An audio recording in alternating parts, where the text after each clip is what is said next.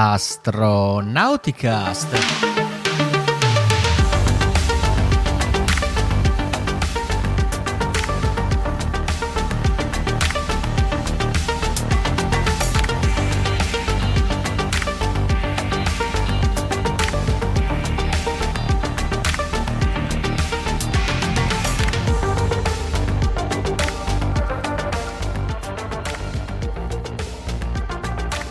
Astronauticast, puntata 14 della stagione 16.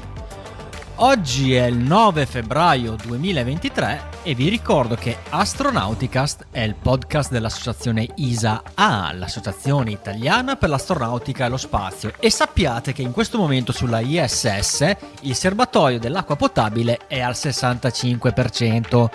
quindi non c'è problema per gli approvvigionamenti di liquidi. Invito tutti voi che ci state seguendo in diretta ad interagire con noi utilizzando le chat delle social di riferimento che state utilizzando, quindi Facebook, Twitch o YouTube. Chi ci ascolta in differita comunque può mandarci messaggi in tutte le nostre varie emanazioni, però forse la cosa migliore è fare un tweet a chiocciolina astronauticast e vi rispondiamo in tempo reale quando possibile. Questa sera ai microfoni ci sono io, Riccardo Rossi dall'Unione Terre d'Argine e con me c'è il buon Raffo da Arezzo. Buonasera a tutti dall'Associazione Chiropratici d'Italia, eh, da come si è stiracchiata Veronica, stasera c'è bisogno di un chiropratico. E quindi ha già spoilerato l'altro membro dell'equipaggio di stasera, da Verona. Da Verona vi saluta Veronica con un po' di dolorino al collo e ai lombari, ma ci sta. La vecchiaia, la vecchiaia, la vecchiaia. No, no, siamo tutti giovani, Siamo in giovani, forma, belli dentro. e simpatici e tutto quanto. Benissimo, entriamo a bomba subito sul- sulla puntata, sulla scaletta. Vedo subito che la prima notizia è di eh, Raffo che ci parla della prima missione di Clear Space. Di cosa si tratta? Si tratta di ripulire l'orbita terrestre da questi detriti spaziali che ormai stanno montando come la panna. Ci sono eh, tonnellate di detriti che si vanno ad aggiungere ogni anno e si stanno correndo un pochettino ai ripari con vari progetti e varie, mh, varie startup. Una di queste è Clear Space, che è nata in seno a un progetto ESA che si chiama Clear Space One. Uh, ClearSpace ha ricevuto il 19 gennaio scorso ulteriori 27 milioni di euro per uh, portare a termine il proprio progetto di uh, rimozione di detriti spaziali. Quindi è riuscito a raggiungere in totale 130 milioni di euro. Di questi 130 milioni di euro, 110 fanno parte eh, di un finanziamento ESA Omega, quella degli orologi, che ha sponsorizzato questo progetto, il Crea Space One, e altri 27 milioni di euro che sono arrivati da una cordata di alcune ventures, tra cui OBT Capitals, la Swisscom Ventures e anche una, mm, un- da un istituto governativo del Lussemburgo. E dicevo in totale 130 milioni di euro per portare in orbita entro il 2026 il primo mm, satellite della Clear Space che andrà a rimuovere un detrito orbitale, mh, poi vi spieghiamo che tipo di detrito andrà a rimuovere. Eh, il progetto Clear Space ehm, nasce con l'intento di ripulire l'orbita bassa da alcuni ehm, satelliti o comunque alcuni detriti di una certa dimensione. Eh, sappiamo che i detriti possono avere varie dimensioni, nella maggior parte dei casi si tratta di piccoli detriti che nascono da eh, pezzi di satellite piuttosto che mh, flake di vernice che si staccano anche gli stessi esausti dei razzi quando arrivano in orbita bassa lasciano delle piccole particelle di ossidi che comunque diventano a loro volta detriti spaziali ma sono veramente molto piccoli. Si parla dal millimetro a qualche centimetro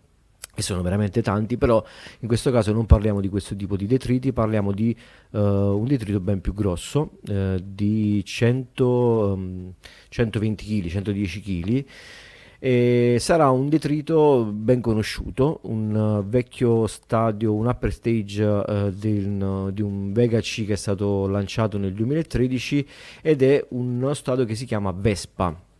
E sta per uh, Vega Secondary Payload Adapter, in pratica un adattatore di payload che è stato immesso in orbita per portare in servicing alcuni satelliti uh, qualche anno fa e che si trova in un'orbita attualmente di 800 x 600 km, quindi ha un'orbita stabile, comunque rientra nei parametri di eh, discesa che sono stati stilati tempo fa anche dalla ESA o comunque da NASA per quanto riguarda la mh, tenuta mh, in ordine dell'orbita terrestre. Ci sono alcuni parametri che devono essere rispettati. I, i satelliti devono comunque o comunque gli adattatori e i secondi stati devono avere una, una vita post immissione in orbita comunque ben definita. Devono comunque avere un, un certo radio di discesa appunto per pulire l'orbita bassa dicevamo il satellite di ClearSpace dovrà rimuovere un detrito ben conosciuto di una dimensione ben conosciuta appunto perché sarà una, una missione dimostrativa. E, ehm, cosa farà questo satellite? Sia, um, verrà lanciato da un satellite, uh, da un razzo Vega e verrà inizialmente immesso in un'orbita di 500 km, eh, un'orbita di, di, un'altezza di 500 km e da lì si sposterà per un rendezvous con questo uh, payload adapter che si chiama Vespa appunto e farà un approach quindi arriverà in, in prossimità di questo satellite e di questo, di questo detrito e lo abbraccerà con un sistema piuttosto innovativo. Noi fino ad oggi abbiamo sentito parlare di uh, sistemi di rimozione satelliti che hanno le più disparate tecnologie e concetti. Uh, alcuni si rifanno alla rete che avvolge il satellite sparandola come se fosse quella di Spider-Man o comunque abbiamo sentito arpioni, uh, alcuni um, con resine appiccicose. Questa invece utilizzerà quattro bracci come se fosse proprio una mano andrà ad aggrappare questo uh, detrito che ha, dicevamo, una forma, un peso e una ehm, resistenza strutturale ehm, diciamo ben conosciuta, quindi un obiettivo più che appetibile per una missione di prova, lo agguanterà e lo porterà a deorbitare ehm, in, orbita, in, in atmosfera terrestre c'è un ampio respiro in questo progetto Clear Space. La, mm, la missione uh, andrà in questo caso a deorbitare un satellite, ma il uh, concetto di Clear Space per questo tipo di missioni verrà anche esteso per missioni di servicing, come è stato per il satellite della uh, Northrop Grumman, se non sbaglio, il MEV, Mission Extension Vehicle, il number sì. one, quello che qualche anno fa ha portato un satellite in orbita geostazionaria a ritornare in vita. In pratica c'è un, un, un, un satellite che va a, a, mettersi come uno zainetto sulle spalle di un vecchio satellite e dona a questi, a questi satelliti ormai datati per quello che eh, quel, datati uh, nuova vita, dando propulsione, assetto e riportandoli in, in vita. Quindi c'è un, uh, un, certo tipo di mercato che non è solo quello del, della rimozione del detrito, ma anche quello del, uh, della, dell'estensione di questi, di questi, satelliti, soprattutto quelli in orbita geostazionaria, un po' perché sono molto costosi e anche perché comunque l'orbita geostazionaria è parecchio più congestionata di quella LEO dell'orbita bassa terrestre. L'orbita geostazionaria è mh, mm, fondamentalmente non come quella terrestre un guscio, ma è un anello intorno alla Terra. Ci sono pochi slot ormai disponibili ed estendere la missione o comunque liberare con precisione alcune zone di questa, di questa orbita non può far che bene a, all'economia spaziale. Interessante anche sapere che questo tipo di, uh, di, satellite della Clear Space potrà servire più satelliti contemporaneamente, non per quanto riguarda il servicing, questo non è stato specificato, ma per quanto riguarda il deorbiting. Quindi si può immaginare che questi bracci, più che andare a aggrappare un singolo satellite, possano agganciare sulle loro manine prensili più di un, più di un detrito e portarlo al deorbiting eh, il problema dei satelliti spaziali, ne abbiamo parlato spesso in, in, in, podcast, è parecchio sentito e si sta facendo parecchio eh, pesante. Abbiamo attualmente tracciati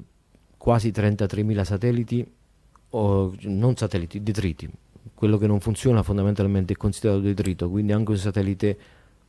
intero o comunque un pezzo di razzo o quello che sia, se non funziona viene considerato detrito. Di tracciato ce ne sono oltre 32.000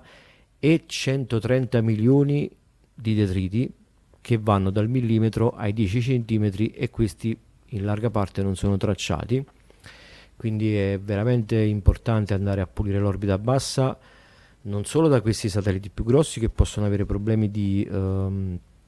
uh, frammentazione. Ci sono satelliti che comunque sono inattivi ma comunque hanno all'interno dei loro serbatoi fumi di propellenti che possono essere eh, pericolosi e possono improvvisamente o per problemi strutturali o per impatti di piccoli detriti spaziali o per altri mille mila motivi esplodere e creare ancora più detriti e andare incontro alla famigerata sindrome di Kessler che tanto ci, ci sta mettendo paura in questi, in questi anni e proprio in questi giorni si è sentito parlare di un satellite Cosmos che per l'ennesima volta è esploso, addirittura si, ho letto in giro in, alcuni, in alcune newsletter che eh, i Cosmos sono strutturalmente propensi a, a, ad esplodere, non tanto per un problema fortuito che può essere l'impatto di un detrito, ma è proprio un problema strutturale che si sta ipot- si sta ipotizzando e comunque sembra mh, effettivamente tutto propendere a questo, i Cosmos sono soggetti a, a, a break up, a rotture proprio per problemi strutturali. Dopo 8 anni i, i componenti di questi satelliti, nello specifico serbatoi, non riescono a reggere al, agli stress del, del vuoto spaziale e tendono a esplodere, a rompersi o comunque a frammentarsi con i problemi che conosciamo tutti. Quindi speriamo che ClearSpace possa essere fortunata. Ma quindi sì. Raffo ClearSpace, scusa Ricky, ClearSpace, eh, quel satellite lì di servicing deorbita insieme al satellite che ha agganciato, giusto? Non può fare ulteriori missioni sganciando magari il satellite farlocco. Non e... è specificato, ho provato, ho, oltre a documentarmi con Astronaut News, con la, mm, l'articolo che ha scritto Luca Frigerio su ClearSpace, ho provato a vedere appunto se era, mm, a capire un pochettino com'è la missione, non, non, è ben specificata, non sono molto chiari in questo. Eh, c'è un bel filmato che mostra il satellite con quattro bracci che va a aggrappare questo satellite, lo avvolge come una mano, eh, però eh, ho letto che poteva servire più missioni, quindi credo che possa andare a servire più missioni. E, mh, mm, credo come per altre aziende che si stanno affacciando a questo mondo, non solo del deorbiting, ma anche del, uh, del servicing, un satellite possa fare più di una missione uh, e servire più satelliti quindi c'è un riutilizzo in questo senso, quantomeno come idea generale che non è soltanto di, eh, di Killer Space ma anche uh, Astroscale o comunque uh, la Northrop hanno paventato in passato questo, questo, questa, questa, ipotesi di, di, più utilizzi per un solo satellite. Ecco. E dalla chat appunto chiedevano qualche informazione in più su, questa, su questo nuovo mm, break up, quindi questa produzione di, di, detriti di questo satellite russo. C'è anche un piccolo thread su forum astronautico che si chiama Il problema dei detriti spaziali, stato attuale, prospettive, proprio eh, per sottolineare la stessa cosa che ha detto Raffo, cioè ossia che è un pro- una problematica molto sentita, molto attuale si sa poco di questo, di questo, incidente, come dice Raffo potrebbe essere il Cosmos che ha ceduto strutturalmente, leggevo qui che magari invece poteva essere un test di rifornimento in volo per opportuni valori di volo andato o di rendezvous da parte dei russi eh, non andato a buon fine, comunque l'effetto finale è sempre lo stesso. Argomento questo dei detriti spaziali molto in voga, L'ha detto anche Raffo che spesso nel, su Astronauticast ne abbiamo parlato, eh, vi ricordo anche quella bella serie di interviste che abbiamo fatto agli studenti eh, che hanno portato un loro esperimento uh, su Drop Your Thesis, cioè questi sistema, questa, la torre di caduta di Brema dove una, una, un, un'università, un gruppo di studenti può presentare un progetto per poter fare una simulazione in assenza di peso, seppur eh, a, a, tempo ridotto come quello che si può raggiungere all'interno di una torre di caduta, però in questo caso loro cosa avevano proposto? Proprio un sistema per un piccolo satellite che lanciasse una specie di arpione, quindi uno de, degli scenari che vi ha descritto Raffo, e, e, loro volevano testare che il sistema di richiamo di questo rocche, il rocchetto per richiamare questo cavo funzionasse correttamente, fosse in grado di ri, riavvolgere il filo completamente e in modo corretto in situazione di eh, assenza di peso. Quindi è un argomento anche se siete studenti che ci state ascoltando, magari volete cercare un, um, un topic, un argomento per poter preparare una, una tesi, eh, trovate tanto tanto materiale e magari trovate anche del, eh, de, delle borse di studio, dei fondi che vi possano aiutare a approfondire la, nella ricerca perché, ripeto, è un argomento molto molto sentito. Non abbiamo Mike stasera, ma lui lavora per un'azienda che si, si occupa di eh, insomma, riuscire a fare un tracciamento preciso dei satelliti proprio per sì. minimizzare la probabilità di impatto che sarebbe, eh, come ha spiegato Raffo, eh, non piacevole eh, vuoi che sia in orbita bassa, vuoi che sia eh, soprattutto in orbita geostazionaria dove c'è affollamento sugli slot disponibili, quindi fate veramente, cioè sarà un argomento che eh, guardando anche la cadenza con cui adesso eh, le costellazioni per la comunicazione internet stanno affollando la, eh, l'orbita bassa, sarà sicuramente eh, di attualità anche eh, prossimamente. Eh, piccolo flash eh, sulla Stazione Spaziale Internazionale dicendo che oggi è decollata la Progress, eh, oddio non mi ricordo il numero, la MS-22, grazie. 22, con, con, stanno facendo una confusione con queste numerazioni russi allucinanti, meglio, Qui, meglio prendere quella americana. esatto, e quindi diciamo è andato tutto bene, la rampa di lancio ora è, è libera, quindi a Baikonur si possono eh, completamente dedicare alla preparazione delle, di questa eh, benedetta Soyuz MS-23 che andrà a sostituire quella danneggiata, quindi eh, avremo sicuramente modo di riparlarne in futuro. Ma altra cosa, altro argomento molto caldo questa sera, se ci state seguendo in diretta, vedo che c'è Valerie in chat che non si tiene, non si tiene esatto, e che in questo esatto. momento stanno per eh, prepararsi a fare eh, lo static fire a, Bo- a Boca Chica con il, um, con il booster 7 completo di tutti i 33 motori. E guarda caso, proprio la mia notizia che vi volevo andare a raccontare stasera riguardava proprio un piccolo aggiornamento di quello che sta succedendo a Boca Chica. Vi mando una slide appunto di, questi, eh, di questo cluster, di questo uh, agglomerato di motori sotto al booster 7 che eh, ad oggi non sono mai stati accesi tutti e 33 contemporaneamente e si vuole appunto testare che questo funzioni correttamente. Quindi se ci state guardando in diretta magari apritevi una finestrella sui ragazzi di NASA Space Flight che come al solito fanno la diretta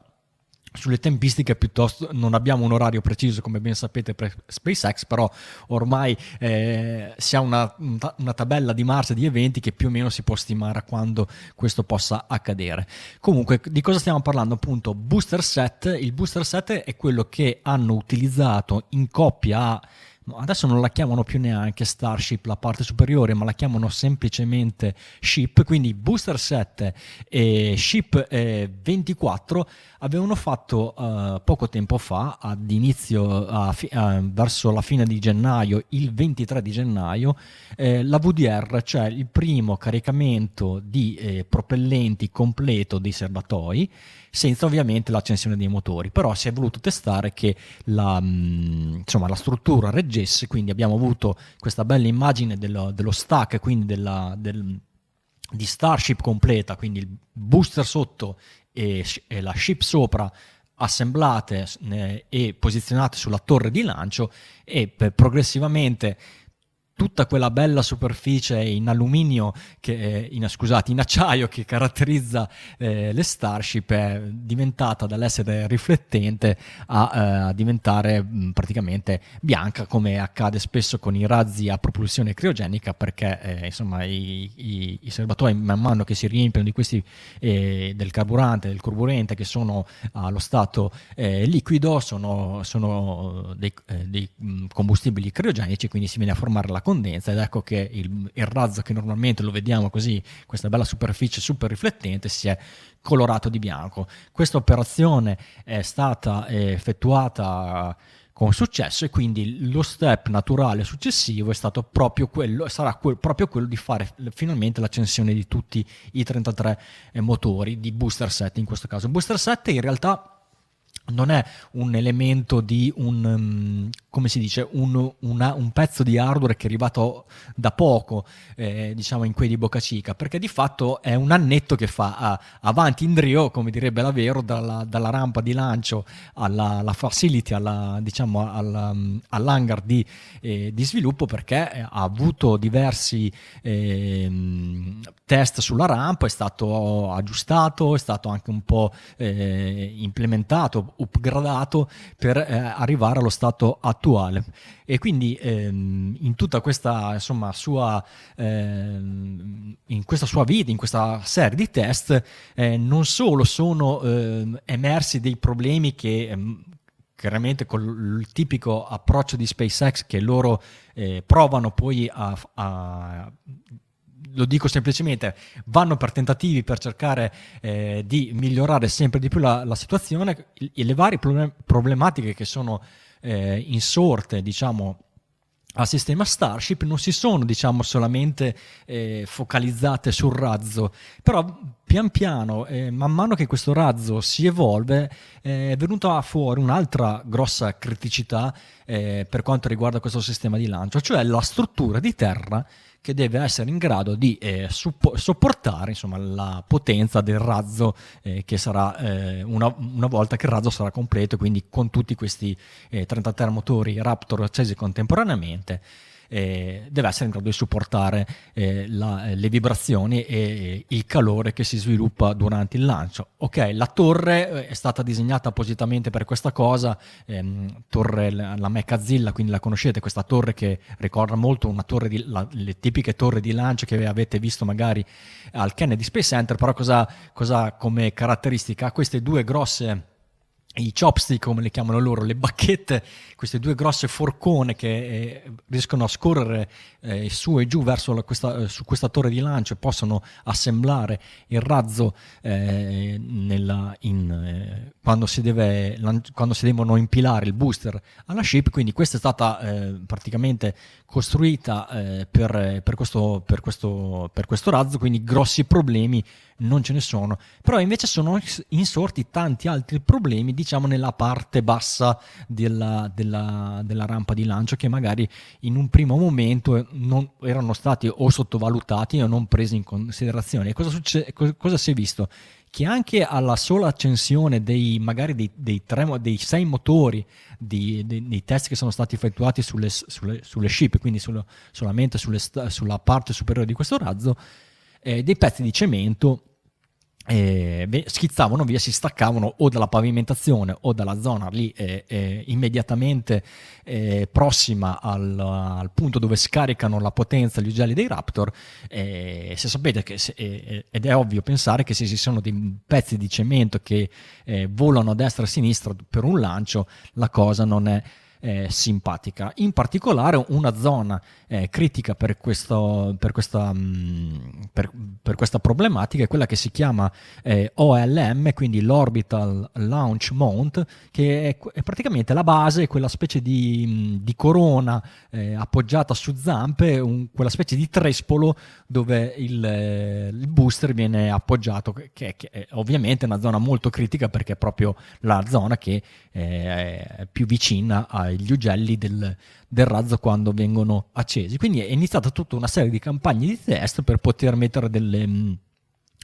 delle barriere mh, mm, mm, tagliafuoco, delle, dei rinforzi in cemento. Pensate che contestualmente nella, se- nella sede di SpaceX eh, a McGregor in Texas, che è il, è il, mm, diciamo, è il laboratorio di sviluppo eh, prettamente dedicato ai motori, ai Raptor, vengono st- eh, studiati e sviluppati e, e, e, tutta l'evoluzione dei motori, sia prima i Merlin e poi i Raptor, è stata fatta a McGregor. In questi giorni si- sono stati fatti dei test appositi di accensione di motori, non tanto per testare i motori, ma per insomma, eh, mettere eh, accanto ai motori delle, de, delle, strutture in cemento, delle mescole di cemento particolari per poter eh, vedere la reazione ehm,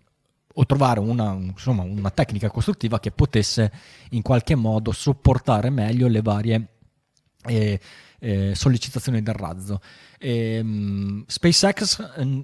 sin dall'inizio non ha, ha fatto quello che eh, insomma normalmente fanno tutti sotto una rampa di lancio dove si scava la cosiddetta flame trench che non è altro che una fossa dove i gas esausti dei Raptor possono essere eh, scaricati e buttati, eh, in, fatti allontanare eh, in maniera controllata dalla rampa di lancio, ma di fatto c'è sempre stato semplicemente il pavimento o la pavimentazione della rampa di lancio asfaltata o cementata e insomma e la, mm, con, man mano che questo razzo diventava sempre più grande insorto, eh, questi, sono insorti questi problemi. Tant'è che eh, Elon, lo stesso Elon Musk in un tweet eh, ha, ha, detto eh, probabilmente allo stato attuale la, la progettazione del, dello stage zero eh, stage zero è um,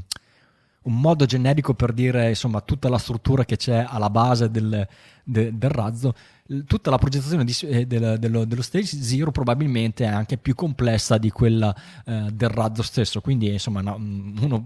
un'affermazione forte quindi che vi fa ben capire quante gatte da pelare che eh, stanno cercando di, di quante gatte da pelare stanno cercando di che cosa? In che, in, di, quante di risolvere. pro- di, risol- di, di, di di, quante gatte da, da, pelare stanno cercando di pettinare quelli di SpaceX in questo momento. Una soluzione eh, tampone eh, che magari può essere effettuata in tempi abbastanza brevi senza dover, non so, fare un, un redesign completo della, della rampa di lancio potrebbe essere quella di utilizzare delle eh, le fontane d'acqua per la soppressione delle, delle vibrazioni, delle, delle, la soppressione delle, vibrazioni acustiche che vedete spessissimo anche qui al Kennedy Space Center, cioè sono queste torri agganciate a dei serbatoi d'acqua che poco prima del lancio riversano una grossa quantità eh, di acqua che non è tanto utile per contenere il calore che si sviluppa dal razzo perché insomma c'è la flame trench l'abbiamo detto prima. Ma in, nel, nel, caso del Kennedy Space Center servono molto per evitare che le vibrazioni sonore eh, che si sviluppano dai motori durante il lancio che sono eh, qualcosa di molto molto violento, non possono rimbalzare eh, nelle strutture circostanti a, alla rampa e, ri, e, ritornare e riflettersi proprio sul razzo stesso. Ecco, questa soluzione che non è prettamente pensata per le, ehm, il contenimento del calore de, de, de, degli scarichi degli ugelli potrebbe essere comunque un palliativo, un, un metodo di controllo provvisorio per poter insomma, eh, riuscire a mitigare un po' l'effetto del, dirompente eh, dei motori. Eh, questa strada non è solo un'ipotesi perché i nostri amici guardoni dell'area di Boca, di Boca Chica hanno già visto che hanno installato dei serbatoi nei pressi della rampa che non sono per, i, per il carburante, quindi non sono per il metano o per l'ossigeno, ma sono proprio serbatoi d'acqua e, eh, alcuna, e una chiatta è stata avvistata eh, al Kennedy Space Center prendere alcuni, alcune tubazioni perché ricordiamo che SpaceX sta anche lavorando alla rampa gemella al Kennedy Space Center quindi c'è una specie di, ca- di, di scambio di infrastrutture eh, per, da portare al, a Boca Chica proprio per implementare questa soluzione che magari potrebbe essere utilizzata nel primo lancio orbitale che sarà la, la prossima insomma lo step successivo se diciamo l'accensione se lo static Fire con i, con i 33 Raptor sarà, ehm, sarà, eh, sarà, sarà, fatto con successo e non saranno eh, evidenziati problemi di sorta. E... Quella comunque è acqua per lavare tutti quei gatti spettinati che stanno I gatti spettinati, girando... tenere la, la, la, la, Starship bella lucida, insomma, poi c'hanno anche l'app di Mister Lavaggio che va fino a, a Lab Padre, insomma, cioè, è un, tutta una cosa complessa. Tutto un indotto. Tutto un indotto, posti di lavoro per tutti. E, ehm, è prevedibile che in tutta questa serie di test, a partire da quello dello static fire che speriamo avvenga a breve, proprio magari proprio stasera mentre vi stiamo parlando, è possibile che da qui al, al, al lancio vero e proprio, visto come eh, quello che abbiamo già visto con dei test simili,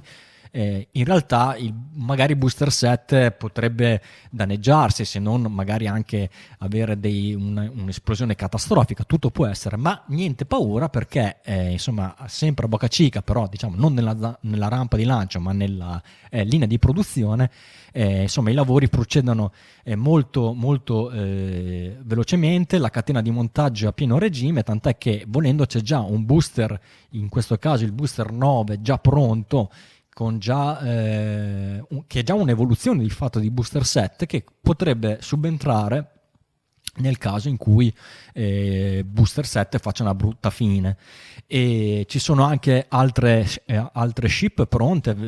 direi che c'è la 25 e la 26 che sono praticamente eh, complete però eh, come vedete in questa slide eh, compilata da, da, da, un gruppo che si chiama The Ring Watcher che mi fa troppo ridere probabilmente perché guardano gli anelli eh, della, che sono sparsi per, eh, per la production eh, per la, per, la, fabbrica che c'è a Starbase insomma ci sono pezzi che addirittura arrivano probabilmente saranno sono mh, così destinati a, a, dei numeri molto alti tipo de, al, al booster 12-13 e alla ship forse andiamo anche alla ship 30 per dire come, come numeri possibili. Quindi eh, abbiamo una, una, serie di, mh, di, backup pronti per partire fino al booster, al booster 15 e alcuni pezzi della ship 32. Quindi pe, pe, mh, non è detto assolutamente come, come è già successo fino adesso che eh, a, a, tot pezzi corrispondono effettivamente eh, tot hardware completi, però per dire che l'hardware che è in gioco è veramente tanto. Sicuramente una parte di questo hardware verrà eh, ritrasportato eh, al Kennedy Space Center, quindi eh, oh, abbiamo hardware che arriva dal, dal, Kennedy Space Center, ma anche hardware che andrà al Kennedy Space Center, perché lo sapete, al Kennedy Space Center proprio eh, in prossimità della rampa 39A utilizzata attualmente per i, lanci, per i, lanci, con equipaggio e non del Falcon 9 stanno costruendo una Mechazilla gemella a quella che c'è a Boca Chica. E portare questo hardware al Kennedy Space Center servirà come pathfinder, come si dice in gergo, eh, verranno fatti de- anche solamente dei simulacri del, che non destinati al volo o ad, a test eh, attivi, ma semplicemente per testare la logistica, la movimentazione e tutto quello che serve per poter eh, assemblare e eh, lanciare eh, un razzo dal Kennedy Space Center. Quindi eh, si costruirà la torre di lancio che, eh, che, praticamente è già fatta, già completa. Se vedete la, la skyline del tre, della, della, rampa 39A, vi sarà capitato di vedere in eh, sottofondo anche la, insomma, la, la, nuova torre di lancio di SpaceX e quindi è, fa- è mh, prevedibile che eh, vedremo anche questi pezzi di hardware montati su questa rampa ma non è finita, non sarebbe ottimizzato eh, costruire tutti i pezzi eh, a Boca Chica per poi spedirli al Kennedy Space Center. Eh, si, SpaceX ha sempre preferito, eh, almeno ultimamente, cioè ha, ha, ha, pensato di fare uno stabilimento vero e proprio anche al Kennedy Space Center, in particolare alla, nella Roberts Road, che è una strada che all'interno del Kennedy Space Center stanno costruendo esattamente quello, una, una facility, una struttura simile a quella che c'è a Boca Chica per la produzione dei, dei pezzi delle Starship. Quindi possiamo immaginare che in questo periodo di transizione tutto il materiale arrivi dal Texas, ma quando saranno pronti alla produzione anche dalla Florida, il ciclo sarà eh, più ottimizzato perché tutto quello eh, che serve per lanciare dalla Florida di fatto sarà prodotto in situ eh, in Florida. Forse l'unica eccezione eh, saranno i motori che comunque sono sempre in, eh, ad appannaggio, insomma, costruiti a McGregor in Texas, come dicevo prima. Ma non è finita perché il lavoro al Kennedy Space Center non sarà solamente limitato alla costruzione di eh, una rampa di lancio ed una struttura eh, produttiva per Starship, ma eh, SpaceX punta ad avere più rampe di lancio ed ecco che entra in gioco quella che si chiama la, il Launch Complex 49, non, non confondetelo con il 39 che c'è già. E se vedete in questa mappa è un'area che è più a nord del Launch Complex 39B, che è quello invece utilizzato per attualmente è la rampa di lancio più a nord su, al Kennedy Space Center ed è quella utilizzata per lanciare eh, SLS, per intenderci. C'è un'area che eh, eh, non è un'area che non era mai stata pensata per essere destinata a rampe di lancio perché storicamente il Launch Complex 39 non, non, solo doveva avere la rampa A, la rampa B, ma doveva esserci anche una rampa C a più a nord che però, eh, quindi stiamo parlando dell'epoca Apollo quando sono stati costruiti due, queste due rampe di lancio, però poi per ragione di budget non è stata costruita la, la terza rampa. Però in, quella, in, quella, in quell'area SpaceX vorrebbe non solo metterci una rampa di lancio, ma ben due rampe di lancio per Starship. Eh, tutto l'iter burocratico per poter costruire questa, questa rampa di lancio è iniziato e come spesso accade eh, in questi casi la parola adesso passa agli organi competenti soprattutto per poter fare un'analisi di tipo eh, di impatto ambientale se questo è compatibile se tutti, ci saranno tutti i requisiti per poter costruire effettivamente le rampe di lancio lì eh, verrà dato il nullo a SpaceX che potrà cominciare a costruirle. Quindi eh, in un futuro non troppo lontano potremo vedere il Kennedy Space Center come vi sto facendo vedere in queste immagini, cioè una skyline dove ci saranno tre torri altissime che saranno quella, della, eh, quella di Starship eh, vicinissima alla 39A che stanno costruendo adesso in lontananza altre due rampe per le Starship. Ma perché è importante avere così tante eh, rampe di lancio per le Starship? È solamente una questione di, di prestigio, di volere fare i fighi o, o robe di questo genere. No, in realtà c'è anche una ragione tecnica, perché sia la Gwyn Stowell sia Elon Musk hanno detto che ok ragazzi, eh, facciamo la Starship, riusciamo a fare questo benedetto primo volo orbitale. Eh, se tutto va bene, non, che, non pensiate che subito dopo potremmo lanciare esseri umani a bordo della Starship eh, la Stowell ha detto ci vorranno almeno un centinaio di lanci uncrewed, quindi senza equipaggio, per poter, eh, di, mh, mm, per presumere, per poter certificare Starship eh, per un, equipaggio umano. Anche Elon Musk in un altro tweet la, ha detto questa cosa in maniera molto eh, più informale, non ha parlato di centinaia di lanci, ma lui ha detto dovremmo strapazzare per bene Starship prima di poterla fare ehm, eh, utilizzare da un equipaggio umano. E considerando che al ritmo di produzione attuale si può stimare che attualmente a Boca Chica si possa lanciare 5 Starship a, all'anno, se dobbiamo arrivare a un centinaio di lanci, capite solo che l'unica rampa che c'è a Boca Chica eh, non riuscirebbe a, supp- a, supportare un gran numero di voli, anche se la produzione delle Starship andasse a regime su due stabilimenti, quindi un, uh, avessero a disposizione comunque un sacco di hardware, potrebbero avere il collo di bottiglia proprio sulle rampe di lancio.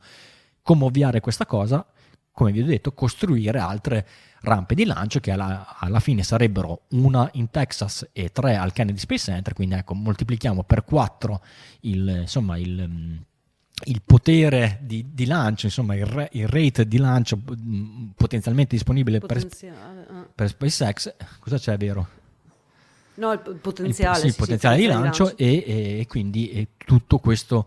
eh, fa brodo. Eh, ultima parentesi sulle missioni umane, missioni umane che di fatto adesso ce ne sono già alcune prenotate. Abbiamo HLS che sarebbe eh, lo Human Landing System, cioè una Starship dedicata a far atterrare l'uomo sulla Luna, quindi non un progetto da poco.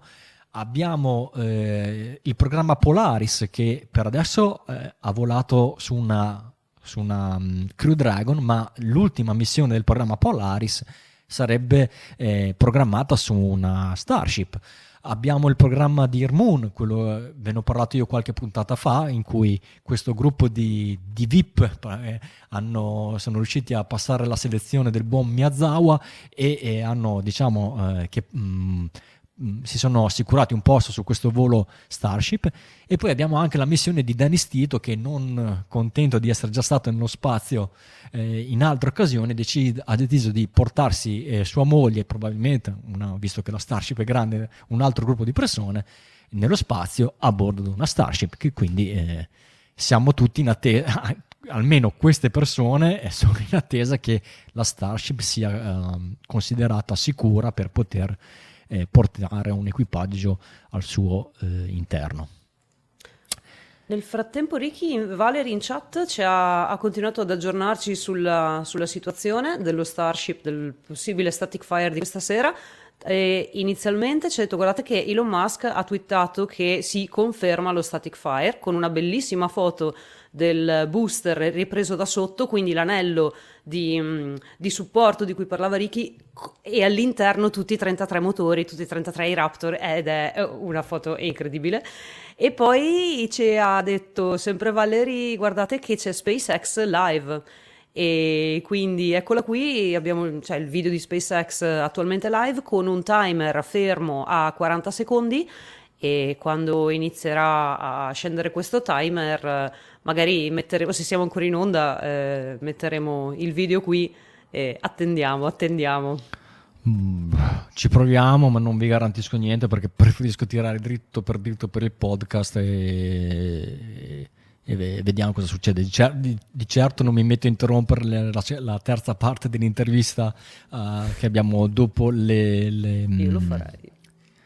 Io no. E... Se spostiamo le donazioni di NASA no. Spaceflight sui nostri conti, facciamo. No, no, secondo me, ragazzi, se siete in diretta, guardate, apritevi un'altra finestra e me lo mettete lì. Appena vedete che il counter eh, parte, guardatevi ovviamente lo static fire di SpaceX se vi interessa. E credo proprio che mi interessi, visto che state seguendo questo podcast.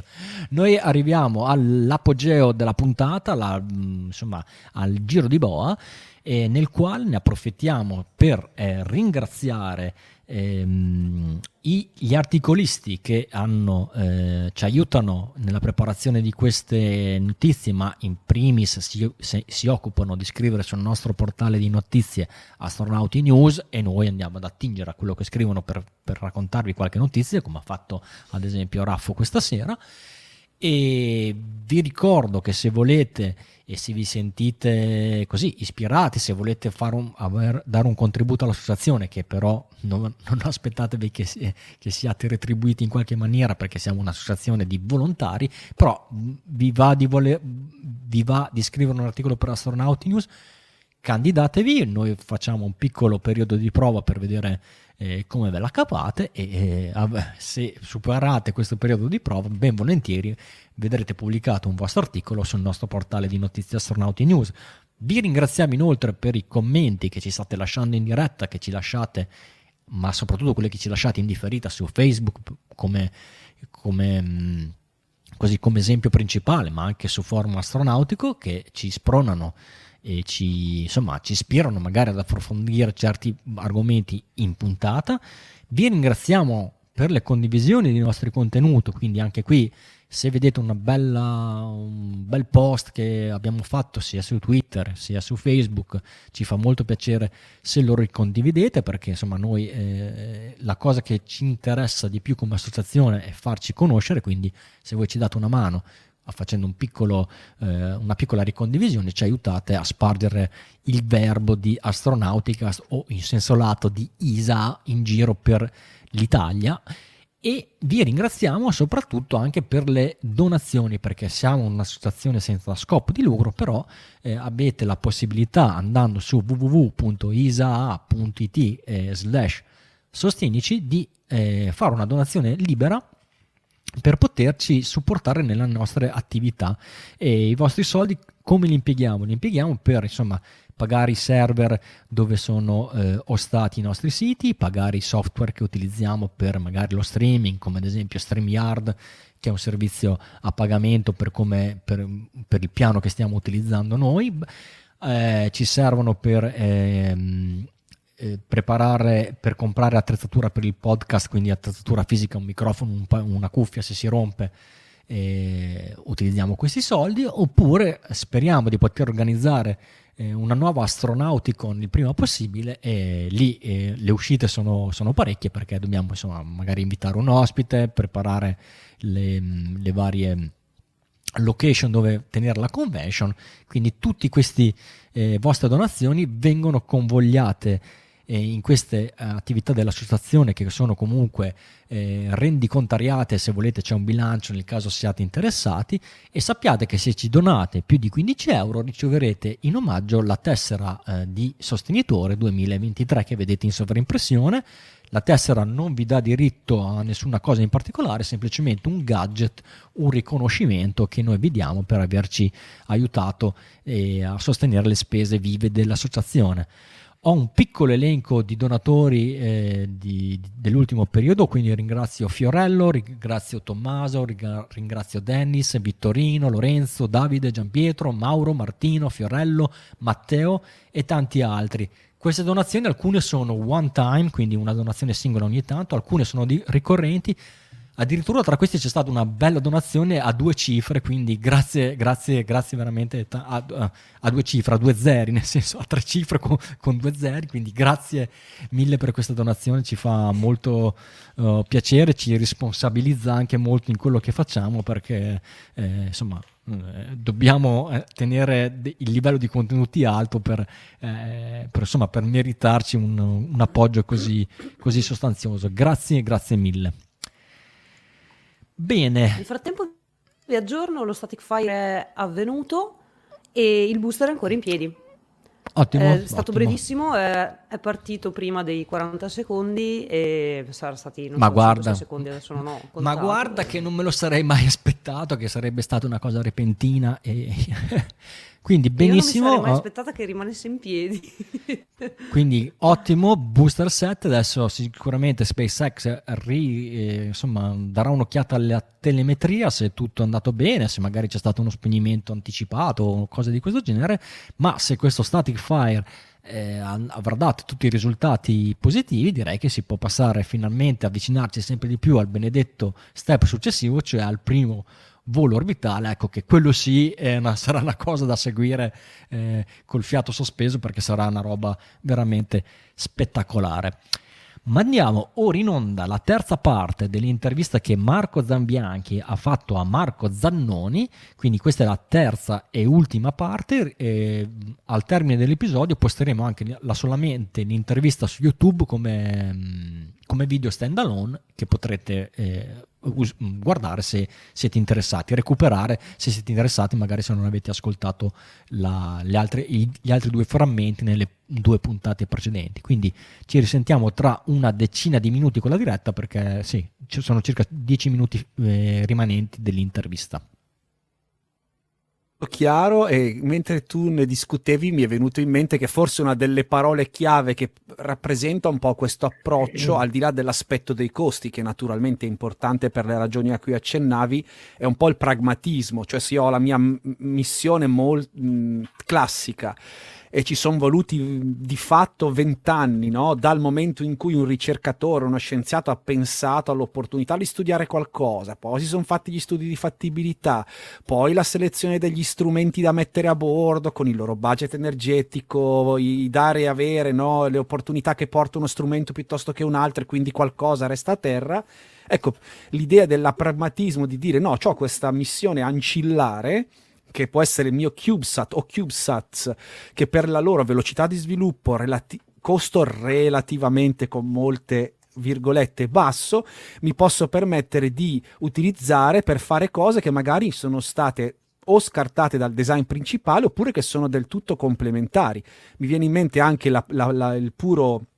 discorso divulgativo, no? uh, l'idea di, uh, di, avere un piccolo CubeSat che a un certo punto viene rilasciato dalla missione principale, il cui unico scopo è quello di raccogliere immagini spettacolari che, no, che hanno un relativo valore scientifico, relativo, uh, poi magari glielo si tira fuori comunque, ma che hanno un enorme impatto sul pubblico e quando si parla di esplorazione dello spazio e dei relativi costi, questo ha indubbiamente un ruolo, quello di coinvolgere il taxpayer, il contribuente, come si dice in italiano, essere più contento quando si dice ah, abbiamo speso x milioni, forse miliardi di euro per quella missione lì, dice, certo, però, eh, e quindi c'è un entusiasmo, un coinvolgimento maggiore del cittadino. Va bene, ti, direi di andare verso l'ultima domanda, Marco, a meno che tu non abbia qualcosa di impromptu tuo da dirci.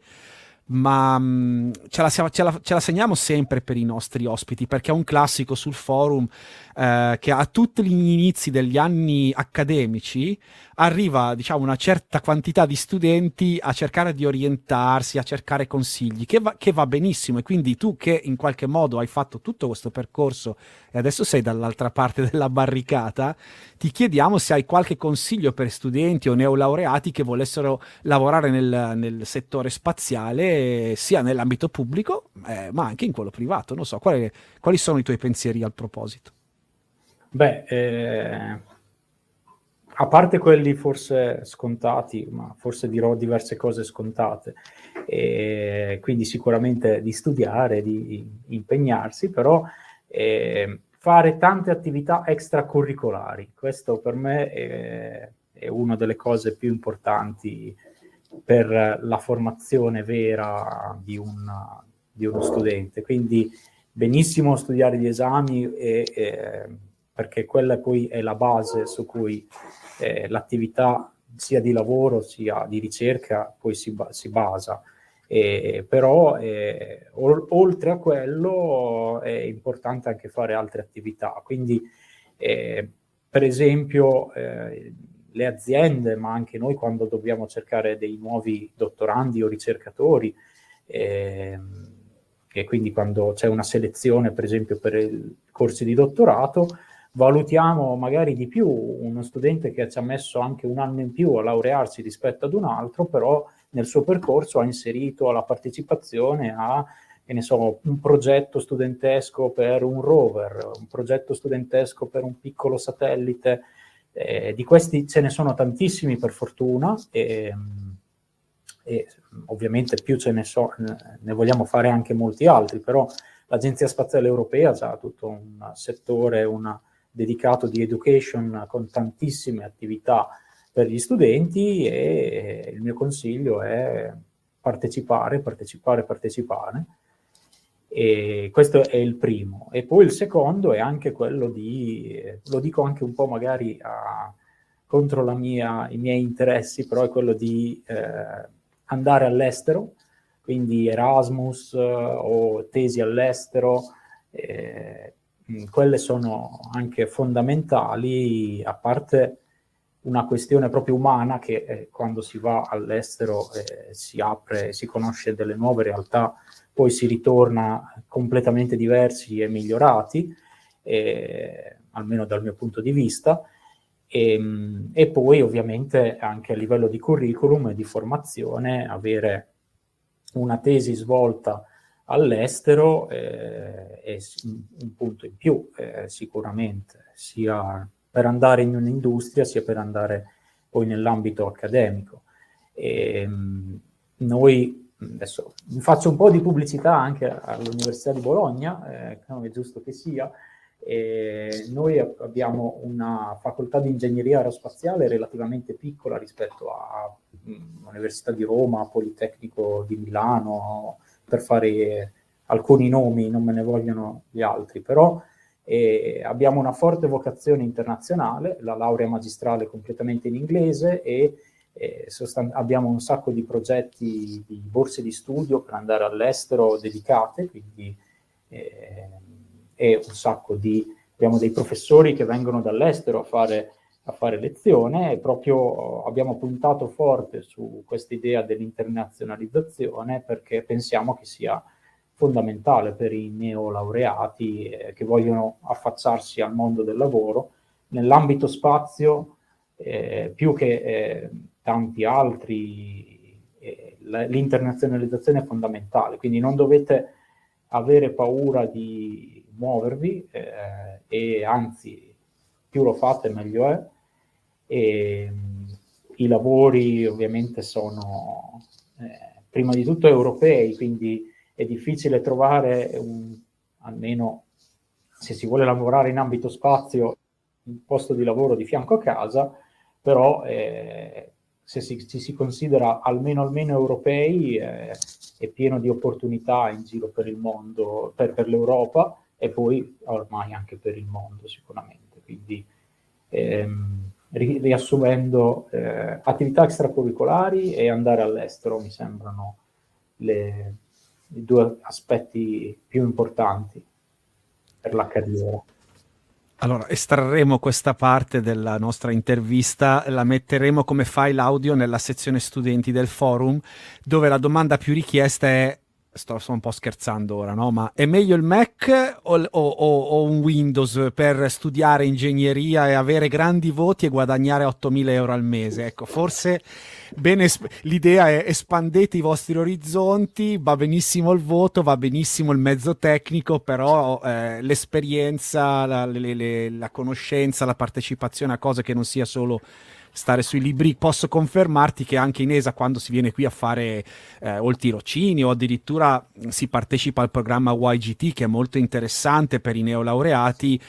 eh, si sta qui magari al massimo due anni, però si conosce una marea di persone, di esperienze, di punti di vista, di approcci che poi vengono riutilizzati per una carriera di altro tipo. Si ritorna nel proprio paese, magari qualcuno resta, ma la maggior parte ritorna nel proprio paese e si porta via il suo bagaglio di, di esperienze personali e professionali. Quindi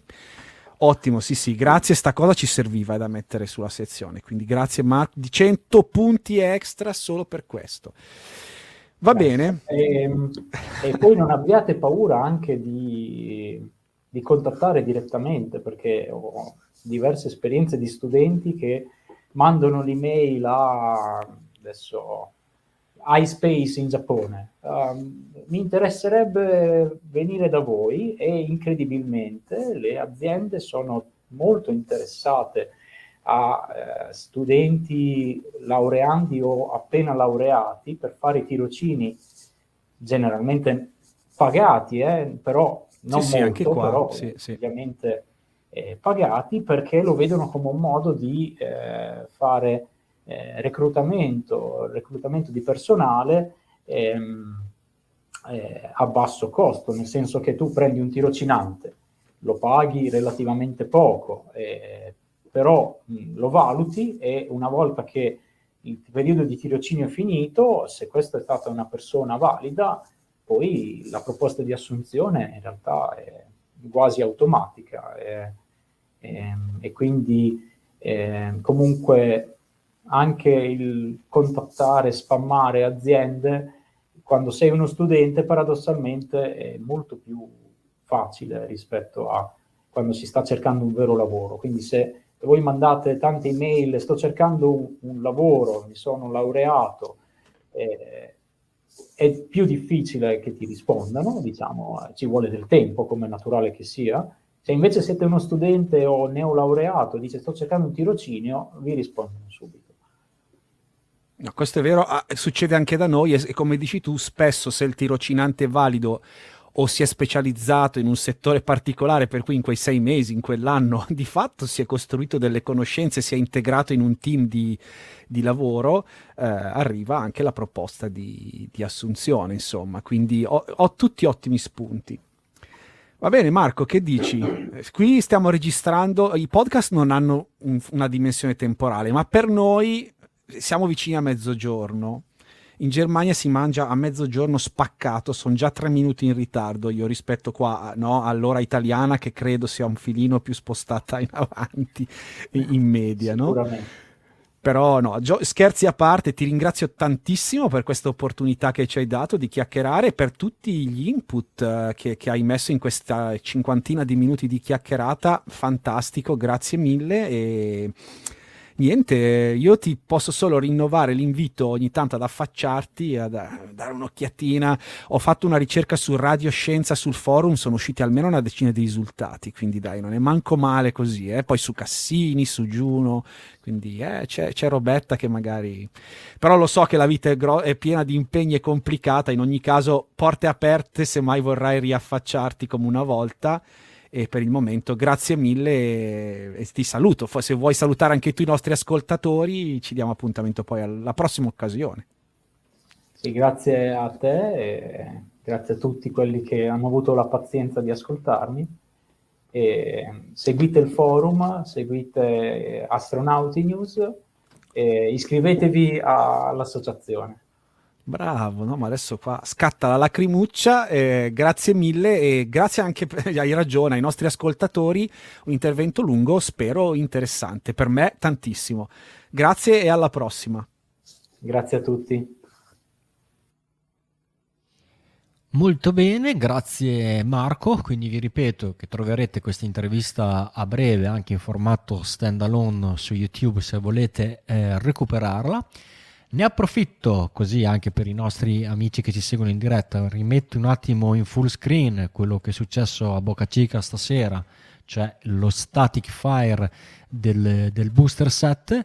e che a quanto pare eh, ha avuto una durata eh, completa, quindi non, non, c'è stato uno spegnimento anticipato dei motori, è, è, insomma la durata è stata quella canonica, però leggevo appunto che probabilmente si sono accesi solo 31 dei 33 motori. Comunque, con, visto che la cosa è stata è molto fresca, vedremo eh, tr- nelle ore successive che cosa questo significa, se era una cosa prevista, se si, deve, si dovrà ritestare per fare un'accensione completa, insomma tutte cose che anche a SpaceX scopriranno man mano che andranno ad analizzare i dati di questo test che eh, ovviamente però eh, insomma il fatto che il booster sia ancora lì intero è sicuramente un buon segno. Torniamo invece al, mm, alla parte finale del podcast con i link della settimana. Vedo che ci sono quelli della Vero. Allora, io ho questo che non è proprio un link della settimana, quello ce l'ho dopo, quello vero e proprio, ma è un oh che figata, guardate che bello! E le scatole nere dei razzi lunga marcia 2F, che sono quelli mm, human rated, quelli che possono portare equipaggio umano, e, um, cinesi. E sono, intanto non mi ero mai posta il problema se un razzo avesse le scatole nere oppure no. E sì, confermo, le hanno, almeno questi le hanno. Ovviamente eh, non sono nere, ma come ogni scatola nera non è nera, perché se dovete andare a cercarla in fondo al mare, impantanata nel, nel fango, non può essere nera, deve essere un attimo visibile, quindi sono bianche e rosse. E um, la cosa interessante è che intanto sono in grado di sostenere un impatto da 20.000 G, che è wow, quindi integre eh, in qualsiasi modo possano cadere. E poi non ce n'è solo una o due, ce n'è una nei fairing,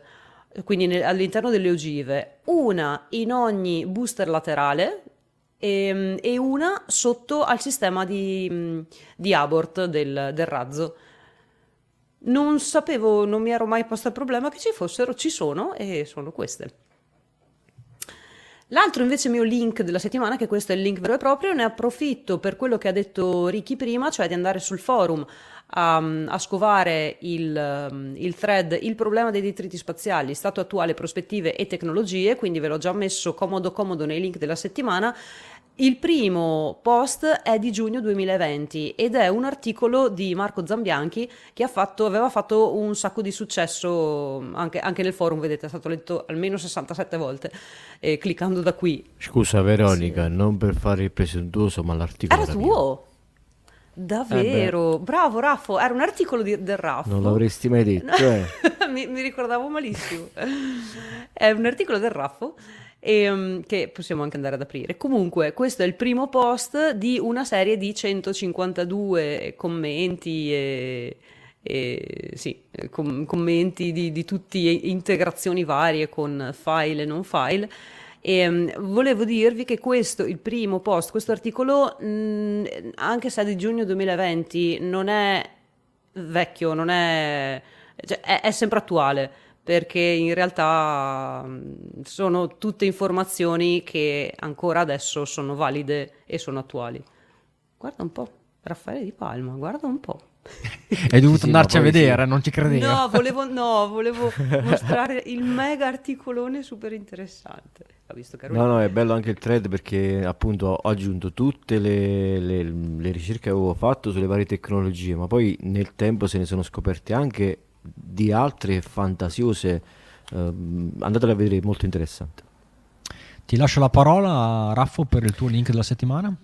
Sì, il mio link della settimana è un account Twitter che al momento non ho sotto mano, ho dimenticato di metterlo come condivisione, però Abbiamo sentito parlare parecchio in questa settimana di palloni sonda che vanno un po' dove gli pare. Eh, è un po' off topic per noi, però se magari volete farvi un'idea di che cosa sono questo tipo di palloni sonda, eh, o meglio uh, Balloon Airship c'è un signore che è John M. Powell che fa fra le altre cose sottomarini, uh, vari concetti sperimentali di airship. Uh, inflatable, lui costruisce e lancia anche palloni sonda mh, parecchio articolati e mh, quindi vi potete fare un'idea di che cosa è effettivamente un pallone sonda di questo tipo.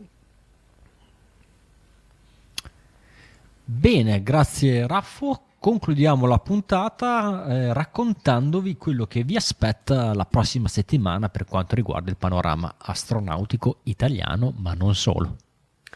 La prossima settimana c'è praticamente un evento ogni giorno. Prossima settimana voi sapete che noi partiamo sempre dal giovedì, quindi l'inizio della settimana per noi è il venerdì e che inizio della settimana, per, per essere insomma è un venerdì tanta roba. Quindi venerdì già, domani, venerdì 10 febbraio, eh, c'è un lancio di un SSLV ed è il secondo um, lancio di questo vettore mm, indiano che parte dal Satish Dhawan Space Center. È, secondo, è la demo 2 praticamente di questo, di questo, razzo e nonostante questo ha già dei, dei satelliti a bordo. EOS 7 più fa anche un po' da ride share, quindi fa da... Uh, passa, fa, fa, un passaggio ad altri satelliti. L'auto... Come si può dire? Cosa vuol dire? Fanno l'autostop e gli dà un passaggio. Esatto. Poi abbiamo sabato 11 c'è l'attracco della Progress MS22 che era partita oggi, come diceva Ricky. Questo attracco sarà alle 9.47. Mentre domenica 12 c'è il lancio di un Falcon 9 con un gruppo di Starlink, il gruppo 5.4, però è prestino perché è alle 5.42. Tenete d'occhio gli Starlink in queste sere perché c'è qualche gruppetto visibile e considerando che questo lo lanciano alle 5.42 magari se siete mattinieri eh, lune- lunedì eh, potrebbe essere che sia visibile anche il treno compatto alla mattina anche dall'Italia. Lunedì 13 c'è un contatto Aris con una scuola a San Pietroburgo, quindi un contatto russo con Sergei eh, Prokopiev alle 10.35.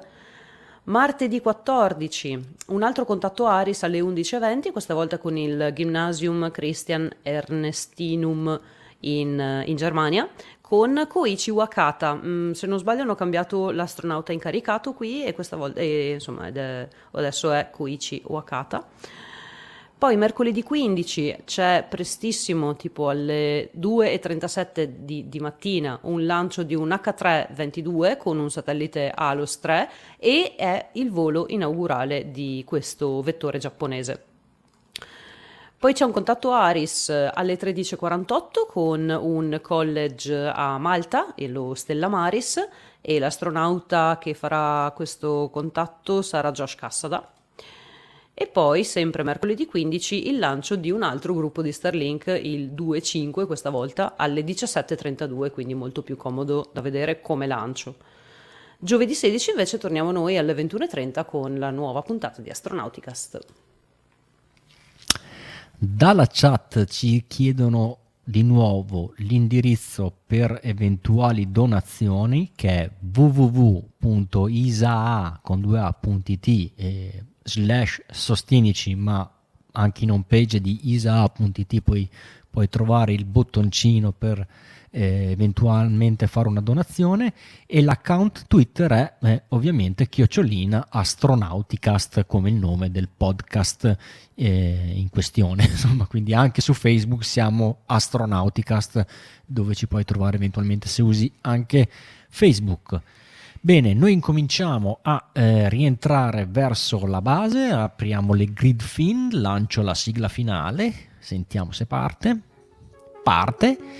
Io ringrazio tutti quelli che ci hanno seguito in diretta, ringrazio tutti quelli che ci seguiranno nella puntata indifferita, venite a chiacchierare no- con noi su forumastronautico.it dove troverete insomma tutte le varie notizie più eh, attuali sviscerate dai nostri tantissimi utenti o seguite l'account Twitter chiocciolina astronauticast. Per il resto io vi auguro un buon proseguimento di tutto quello che state facendo. Io sono Riccardo Rossi dall'Unione Terre d'Argine. Con me stasera da Arezzo c'è stato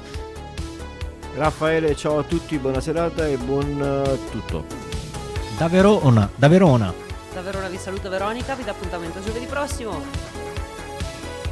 Grazie ancora a tutti e ad Astra!